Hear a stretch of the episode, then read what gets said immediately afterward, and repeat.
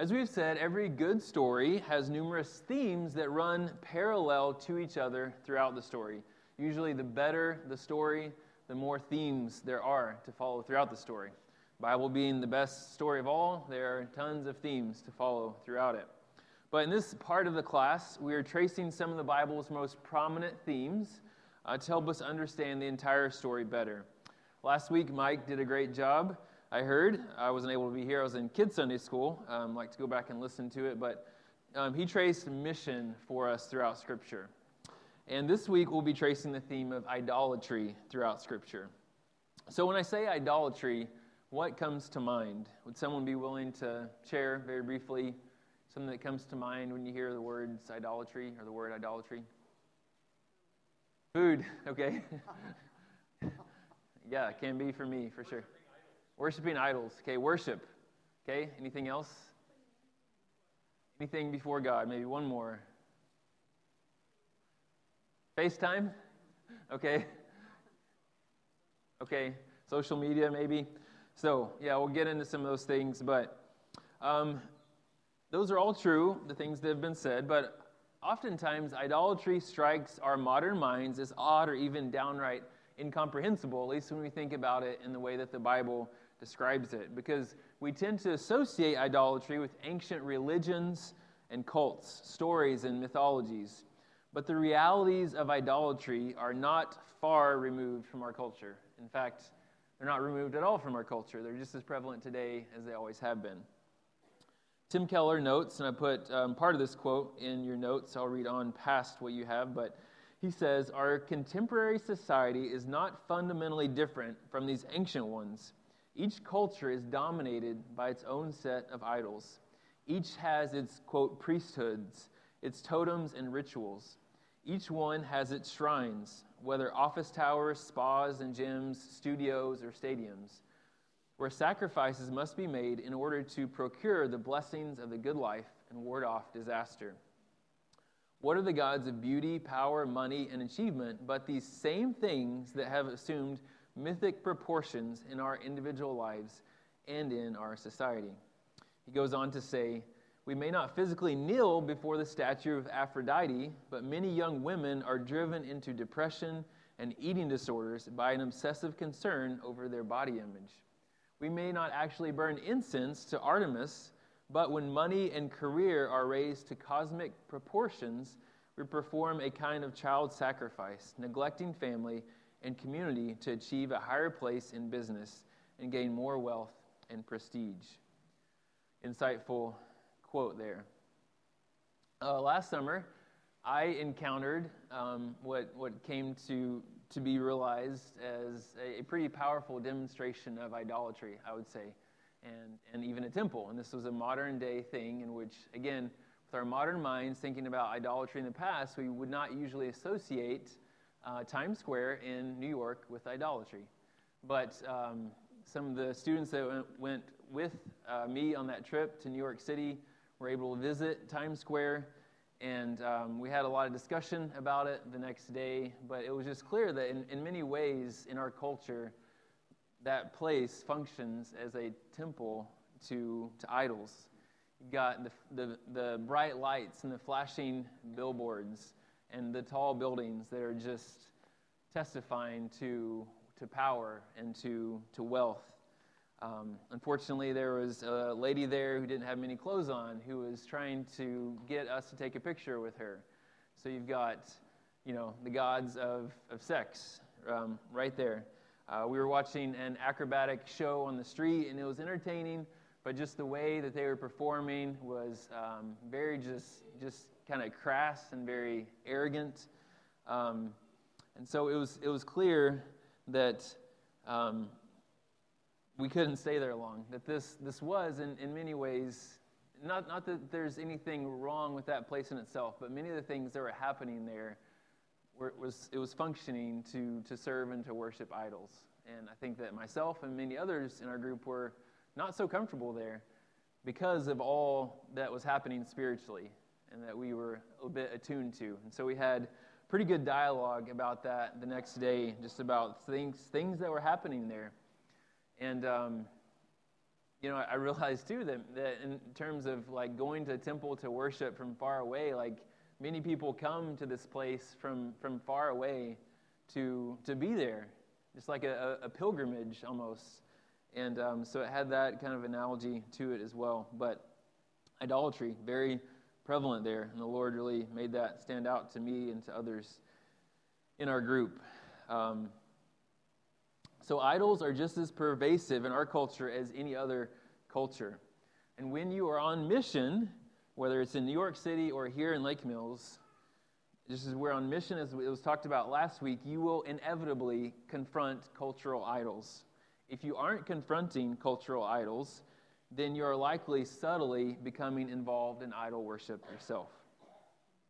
But there are no gods who represent these idols, of course. There's only one true God, the Father Almighty, maker of heaven and earth, and of all things visible and invisible.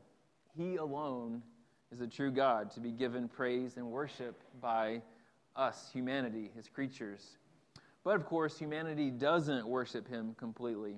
The storyline of the Bible has a lot to say about the worship of God and about misdirected worship or idolatry. So we want to be extremely clear about what we mean by idolatry. The word worship was used um, as I asked people to comment. And indeed, idolatry is worshiping anything other than God, visible or invisible. This means idolatry can be both external and internal. Uh, quoting from Tim Keller again, he puts it like this An idol is whatever you look at and say in your heart of hearts, if I have that, then I'll feel my life has meaning. Then I'll know I have value then I'll feel significant and secure. Or someone else puts it, idolatry is to commit ourselves to some part of the creation more than to the creator. And if you have been using the New City Catechism at all in your family, um, their definition is very similar as well. It's um, worshiping create, created things rather than the creator. So, as we try to unpack idolatry, the theme of it, through the Bible. We'll be starting in Isaiah 6. So if you have a Bible, you can open up there with me. I've also tried to include a lot of scripture in your notes as well. Um, but Isaiah 6, this is a well known prophecy. Um, we're going to pick up kind of midway through it. But it's kind of a linchpin for, um, for the story of idolatry. And so we're going to start here, then we'll go back, and then we'll go forward. So um, I'm going to pick up in verse 8 in that passage. I think in your notes it starts in 9, but picking up in verse 8. And it says, And I heard the voice of the Lord saying, Whom shall I send? And who will go for us? Then I said, Here I am, send me. And he said, Go and say to this people, Keep on hearing, but do not understand. Keep on seeing, but do not perceive. Make the heart of this people dull and their ears heavy, and blind their eyes, lest they see with their eyes, and hear with their ears, and understand with their hearts, and turn and be healed. Going on, it says, um, this is Isaiah speaking. Then I said, How long, O Lord? And he said, Until cities lie waste without inhabitant, and houses without people, and the land is a desolate waste, and the Lord removes people far away. And the forsaken places are many in the midst of the land. And though a tenth remain in it, it will be burned again like a terebinth or an oak, whose stump remains when it is felled. The holy seed is its stump. So Isaiah here is being commissioned to pronounce judgment upon Israel. Why this judgment? It is because of their idolatry. Of course, you probably know that idolatry is one of Israel's major sins described throughout the Bible, especially in the book of Isaiah, where we are. And then in chapter 6, the first couple of verses we see is a famous praise for God's holiness, where he falls down and says, Woe is me, for I'm a man of unclean lips. Maybe familiar with that part. But then Isaiah is declared forgiven by God. Then Isaiah is commissioned to, to deafen and blind Israel to God's word. Then finally, the effects of this judgment after he commissioned or after he's commissioned to deafen and blind, then the effects of the judgment. So we are left wondering why God would have Isaiah do this. Why would he say, prophesy so this people would become dead or, um, sorry, blind and deaf? Good question. Glad you asked. Um, so, this is, message is going to harden their hearts. um, and this is certainly hard to understand. I've struggled with it before. I think we'll have a good understanding of it as we end today. Key to understanding this is to know where we are in the biblical storyline. Again, Israel has sinned and sinned and sinned and sinned and sinned, especially through idolatry by this point. And finally, God was pronouncing a verdict of guilty on the nation. We know God is perfectly holy, as Isaiah says and has a glimpse of in this passage. And now he is judging Israel for their idolatry. Of course, idolatry is not mentioned, but the concept is there, and it will become clear again as we go. So you look at the language that is used. Isaiah is to preach to the people that they are to keep on hearing but not understand. They are to keep on seeing but not perceive. This language is not new because being blind and deaf referred to idol worship all throughout Scripture, and this will become really clear as we go forward. I'm going to read a fair amount of Scripture here to give us more context for this. Um, in Isaiah 42, uh, 17 through 20, says this They are turned back and utterly put to shame who trust in carved idols, who say to metal images, You are our gods. Hear, you deaf, and look, you blind, that you may see. Who is blind but my servant, or deaf as my messenger whom I send? Who is blind as my dedicated one, or blind as the servant of the Lord? He sees many things but does not observe them. His ears are open, but he does not hear. Again, what idolatry has done to God's people. And then Isaiah 43, verses 8 and 10 says, Bring out the people who are blind, yet have eyes, who are deaf, yet have ears. Before me no God was formed, now nor shall there be any after me. And then a rather lengthy passage, but I'm going to read it. This is Isaiah 44, if you want to follow along with me, 44, 8 through 9. Fear not, nor be afraid. Have I not told you from of old and declared it? and you are my witnesses. Is there a God besides me? There is no rock, I know not any. All who fashion idols are nothing, and the things they delight in do not profit. Their witnesses neither see nor know. Know is often associated with uh, hearing, that they may be put to shame. Who fashions a God or casts an idol that is profitable for nothing? Behold, all his companions shall be put to shame, and the craftsmen are only human. Let them all assemble, let them stand forth. They shall be terrified, they shall be put to shame together. The ironsmith takes a cutting tool and works it over the coals. He fashions it with hammers and works it with his strong arm. He becomes hungry and his strength fails. He drinks no water and is faint. The carpenter stretches a line. He marks it out with a pencil. He shapes it with planes and marks it with a compass. He shapes it into the figure of a man, with the beauty of a man, to dwell in a house. He cuts down cedars, or he chooses cypress tree or an oak and lets it grow strong among the trees of the forest. He plants a cedar, and the rain nourishes it.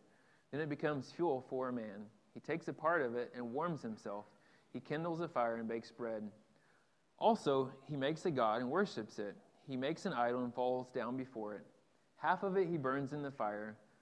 Over the half, he eats meat. He roasts it and is satisfied. Also, he warms himself and says, Aha, I am warm, I have seen the fire. The rest of it he makes into a god, his idol, and falls down to it and worships it. He prays to it and says, Deliver me, for you are my God. They know not, nor do they discern, for he has shut their eyes so that they cannot see, and their hearts so that they cannot understand. No one considers, nor is there knowledge or discernment to say, Half of it I burned in the fire. I also baked bread on its coals. I roasted meat and have, and have eaten. And shall I make the rest of it an abomination? Shall I fall down before a block of wood? Isaiah is making a crucial point in the story through these passages. Idol worshippers do not have spiritual eyes, even though they have physical eyes. A blank there in your notes physical eyes.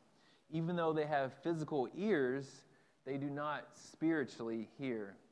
And why is this the case? Looking at Psalm 115, uh, which is the next passage there in the notes, says, Their idols are silver and gold, the work of human hands. They have mouths, but do not speak, eyes, but do not see. They have ears, but do not hear, noses, but do not smell. They have hands, but do not feel, feet but do not walk, and they do not make a sound in their throat. Those who make them, idols, those who make them, become like them. So do all who trust in them. So, a very, very key principle is developing here in the story. It is that if we worship idols, we will become like the idols, and their likeness will ruin us. This is what Isaiah is to, is to pronounce to Israel. Basically, he's saying to them Israel, you like to worship idols instead of the one true holy God?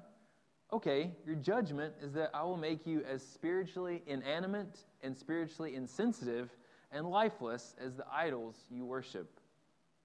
You will have eyes, but not see. You will have ears, but not hear. So we become like what we worship. If we worship God, we become more like God, though of course we will never be God. If we worship idols, we will become like them, blind and deaf. Someone has said um, about this chapter, going back to where we started, Isaiah chapter 6, again, where we started, that God commands the idolatrous people to become like the idols they have refused to stop loving. So they're worshiping idols. God says, okay, your judgment is to become like these idols, to be blind, to be deaf. In verse 10, he commands Isaiah to make the people like their idols through his prophetic preaching. So people are punished by means of their own sin. But this isn't the beginning of the story. We have, you know, we started kind of in the middle, um, but we're going to go back now a little bit to see the story of idolatry before Isaiah. Can anybody think of a major idol worshiping event in the life of Israel? Golden calf, right. Very prominent, unfortunately. And uh, I'm sure as we preach through Exodus, we'll We'll get there eventually. But yes, the golden calf. Um, so there had been, you know, decades of idolatry before Isaiah, and the golden calf is, is a place where probably didn't start there. I think they probably even struggle with idolatry coming out of Egypt, but you see it really clearly here with the golden calf. So Israel is fresh out of their bondage in Egypt, chapters 1 through 4 of Exodus tell us about the great salvation that God provides.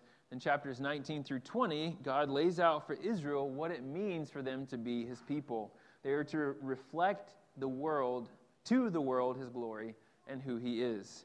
To make it clear how to do that, he gives them laws, and the first two of these reflect that he alone is the God to be worshiped. Why? Of course, because he saved them. Then, to make it clear to his people about how they are to worship him, he says that they aren't to make images or statues or other things.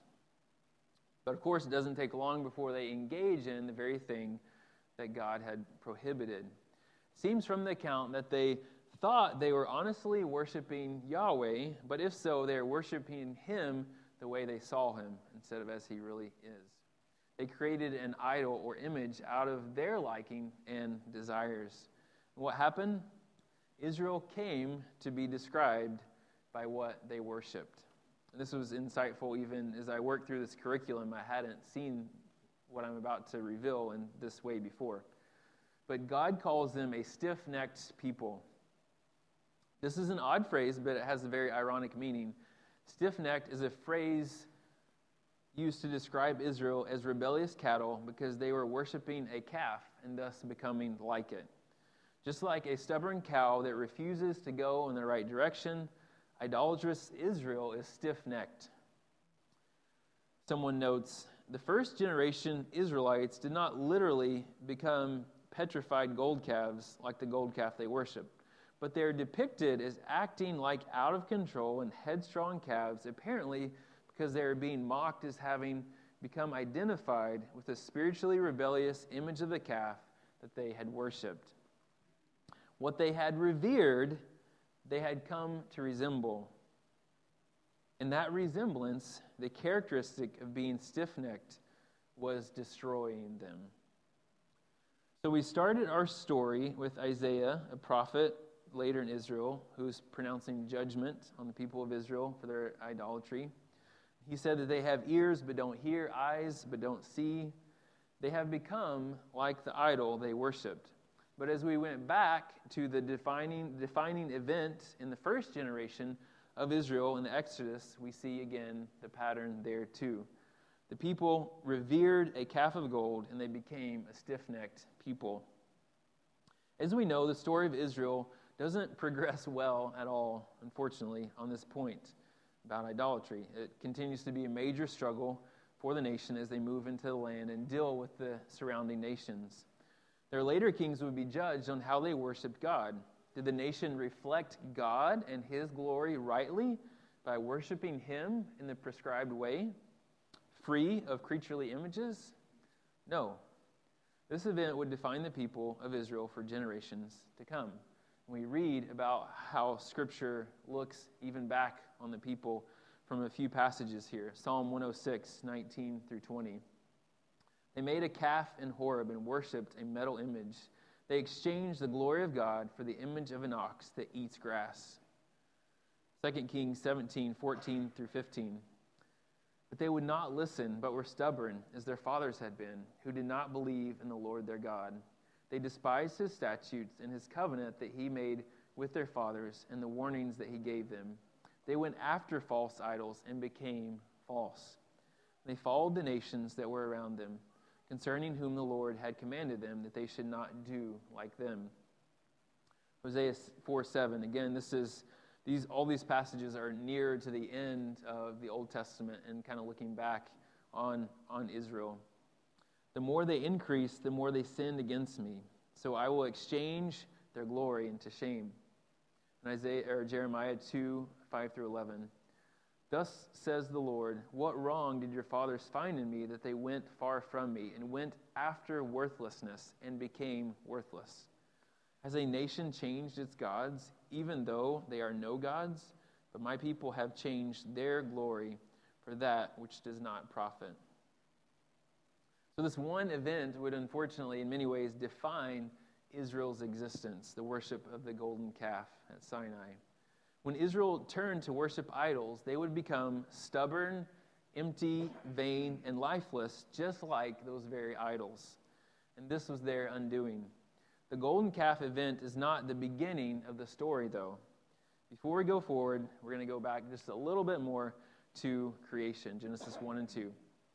Not going to spend a lot of time here because I think we're a little bit more familiar with this, but humanity was created, they were created to be reflective beings God created us in His image, in His likeness, and we were to rule as God's vice regent over His creation and multiply to spread the, the divine image across the earth. Humanity means that we were created to reflect His character, His attributes, His glory. That means our true humanity is wrapped up in who God is. To be human is to worship Him, or to be most fully human I would say, is to worship God. Or to put it another way, to be human is to reflect His glory and His image. All humans have been created to be reflecting beings, and they, they will reflect, I believe this is a blank there in your notes, and they will reflect whatever they're ultimately committed to, whether the true God or some object of the created order. Instead of obeying the command of God in Genesis 1:27 to bring God's glory to the end of the earth, Adam chose to expand his own glory. He committed to self-worship. Adam's sin in the Garden of Eden was ultimately tied to idolatry. That is, Adam became committed to, to, to something other than God. When Adam stopped being committed to God and reflecting his image, he revered something else in place of God and resembled his new object of worship. Thus, at the heart of Adam's sin was turning from God and replacing reverence for God with a new object of reverence, himself, to which Adam became conformed. Because he became an idolater, Adam was unable to fulfill his divine mission and his mandate to rule and subdue the creation. As an image bearer, Adam was to reflect the character of God, which included mirroring the divine glory. Just as Adam's son, his physical son, was in Adam's likeness and image, and was to resemble his human father in appearance and character, so Adam was a son of God who was to reflect his father's image, God's image. This means that the command for Adam to subdue, rule, and fill the earth includes, first and foremost, that he is a king filling the earth not merely with offspring, but with image bearing offspring who will reflect God's glory. So we have at the very beginning of the story, again, this idea that what you revere, you reflect, and then it will lead to your ruin or to your restoration. Adam was ruined by his worship. Israel is ruined by their worship. We are either ruined or restored by our worship. Now we're going to jump ahead, bridging the gap into the New Testament. So we highlight at the beginning that most people do not bow down to physical idols and worship them today. But there's certainly, of course, idolatry in the New Testament as well, but it takes on a new flavor or a different appearance. In each of the Gospels, Matthew, Mark, Luke, John, Jesus quotes from this Isaiah 9, or I'm sorry, Isaiah chapter 6, 9 and 10 passage, the verses that we started with. In doing so, like Isaiah, Jesus is pronouncing a judgment on the Israel of his time. Now, the Israel in Jesus' time wasn't still bowing down to calves made of gold. Tradition was the object of worship for Israel during Jesus' time. And there's actually a, a tool that we've learned in the past, typology, where something um, former functions in a way to represent or to look forward to something that will come later. And it helps us in this regard because the unbelief and judgment of Israel in Isaiah's day was actually foreshadowing a pattern that anticipated a greater unbelief and judgment in Jesus' day. So we have unbelief and judgment in the Old Testament, and when Jesus comes, still idol worshippers, there's unbelief and judgment. Okay?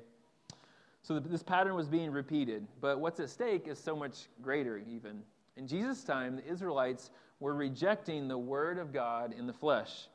Just as Israel was, just as, sorry, just as Israel then was becoming like what they worshiped, stubborn and spiritually lifeless, having eyes and not seeing, ears but not hearing. The same was happening now in the New Testament. The Israelites of Jesus' day were becoming as spiritually dead as their man made traditions and rituals. Their tradition was but whitewash. Jesus had said this in Matthew 23 27 through 28. He said, Woe to you, scribes and Pharisees, hypocrites, for you are like whitewashed tombs, which outwardly appear beautiful, but within are full of dead people's bones and all uncleannesses. So you also outwardly appear righteous to others, but within you are full of hypocrisy and lawlessness. They had become and were becoming what they were worshiping, and that was to their ruin. They committed the ultimate act of false worship to their false God of man made traditions by murdering the God man, Jesus. So, in revering their idols, they killed the image of the invisible God. But thankfully, there is hope. So we've said that what you worship, you become like, either for ruin or restoration. In John 12, Jesus speaks of himself as light, reflecting the light of the Father. And he holds our hope of restoration for those who would believe in him. Those who believe in him will reflect him, not for ruin, but for restoration. Praise God. So the story doesn't stop there, but it continues with Paul and his writings. Idolatry isn't just an, an, issue for Israel, but with the whole world, all the Gentiles as well. All humanity is to reflect and worship God.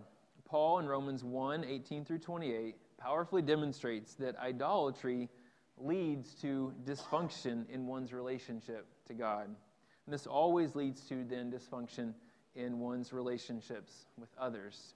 Sometimes we can believe this lie that you know, idol worshiping only affects us, but of course it doesn't, because our lives are lived in relationship with others.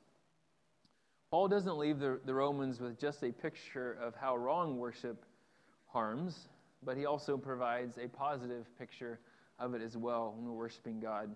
So there's this chart in your notes, and there's this kind of contrast that we can draw between Romans 1 18 through 28, which describes idolaters, and then Romans 12, 1 through 2, which describes worshipers of God. So in, in the Romans 1 passage describing idolaters, they're under God's wrath. In contrast, worshippers of God under his mercy. Romans 1, idolaters, they refuse to glorify or thank God. In Romans 12, worshippers of God are sacrificing to him. In Romans 1, idolaters are dishonoring the body. In Romans 12, worshippers of God are offering the body as an act of worship to the Lord.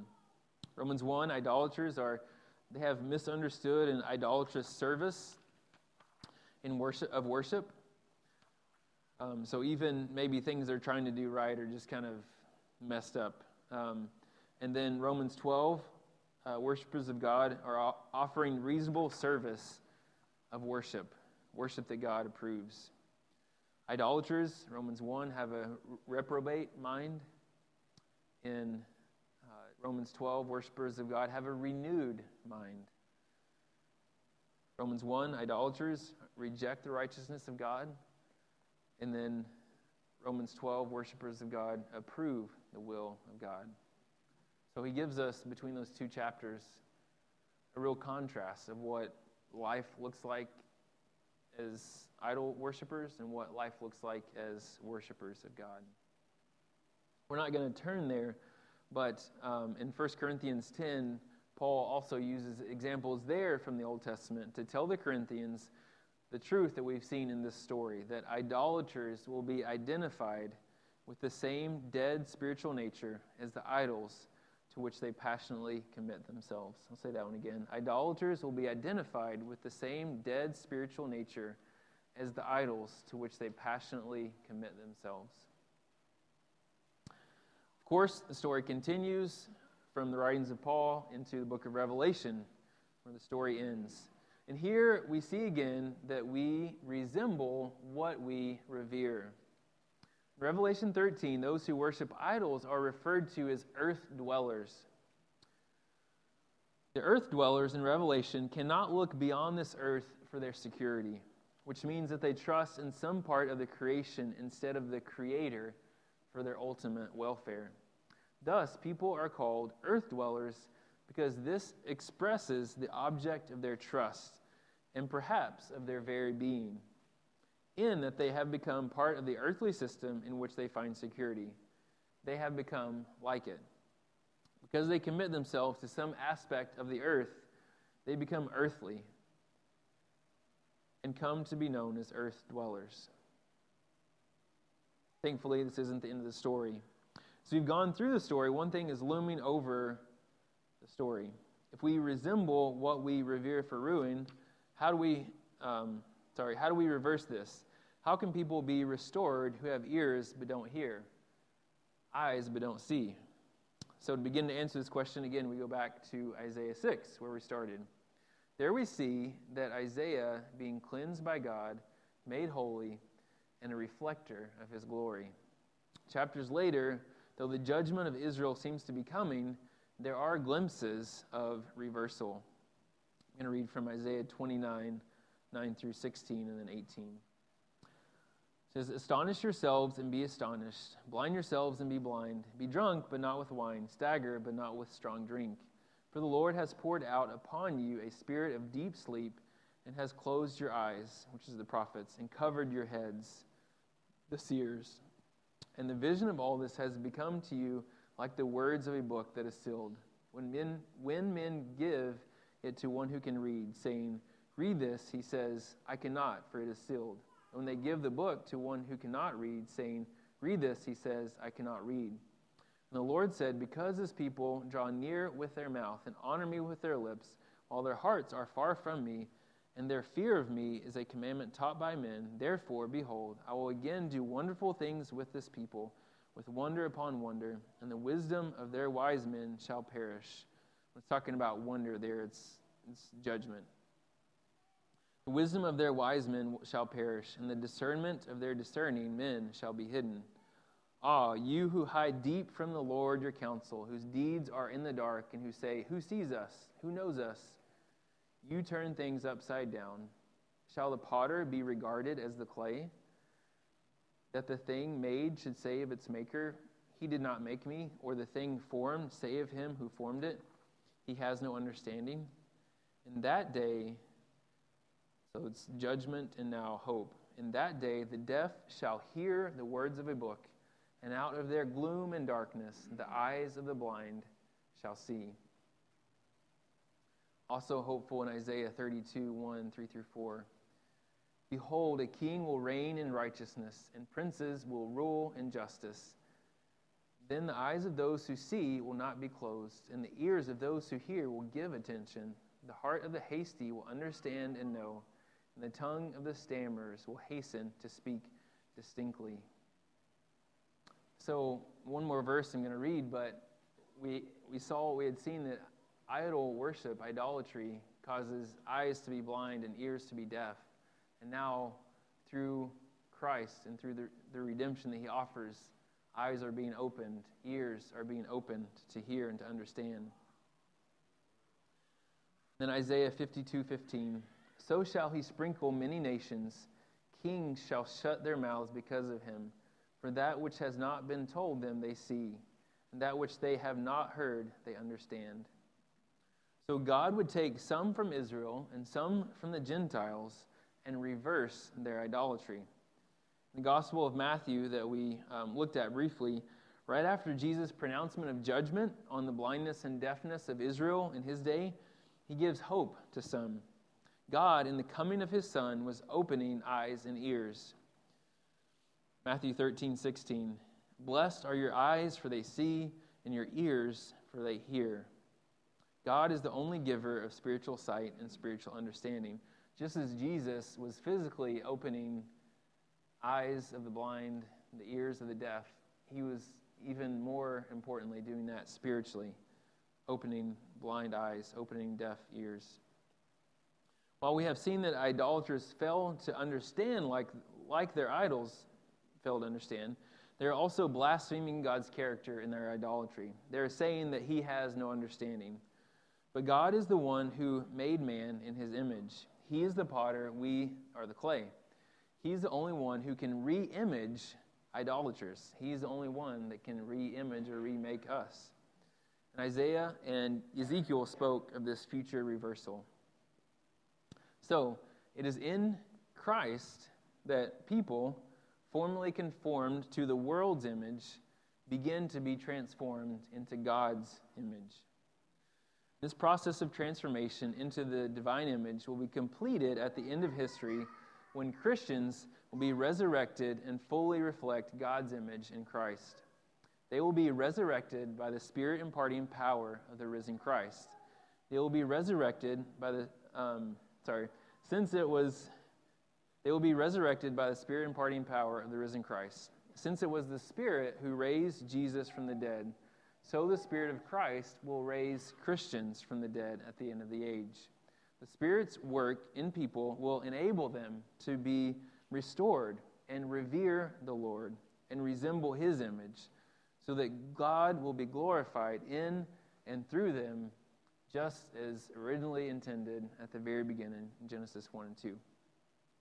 So, what are the big things that we should walk away with from, um, from this lesson? Of course, understanding the story of idolatry throughout the Bible, but also the story of its reversal. And our main idea has been that uh, we become what we worship, either for ruin or for restoration. We were made to be reflecting beings. We can see that in how children mimic their parents or how people desperately try to mimic a celebrity.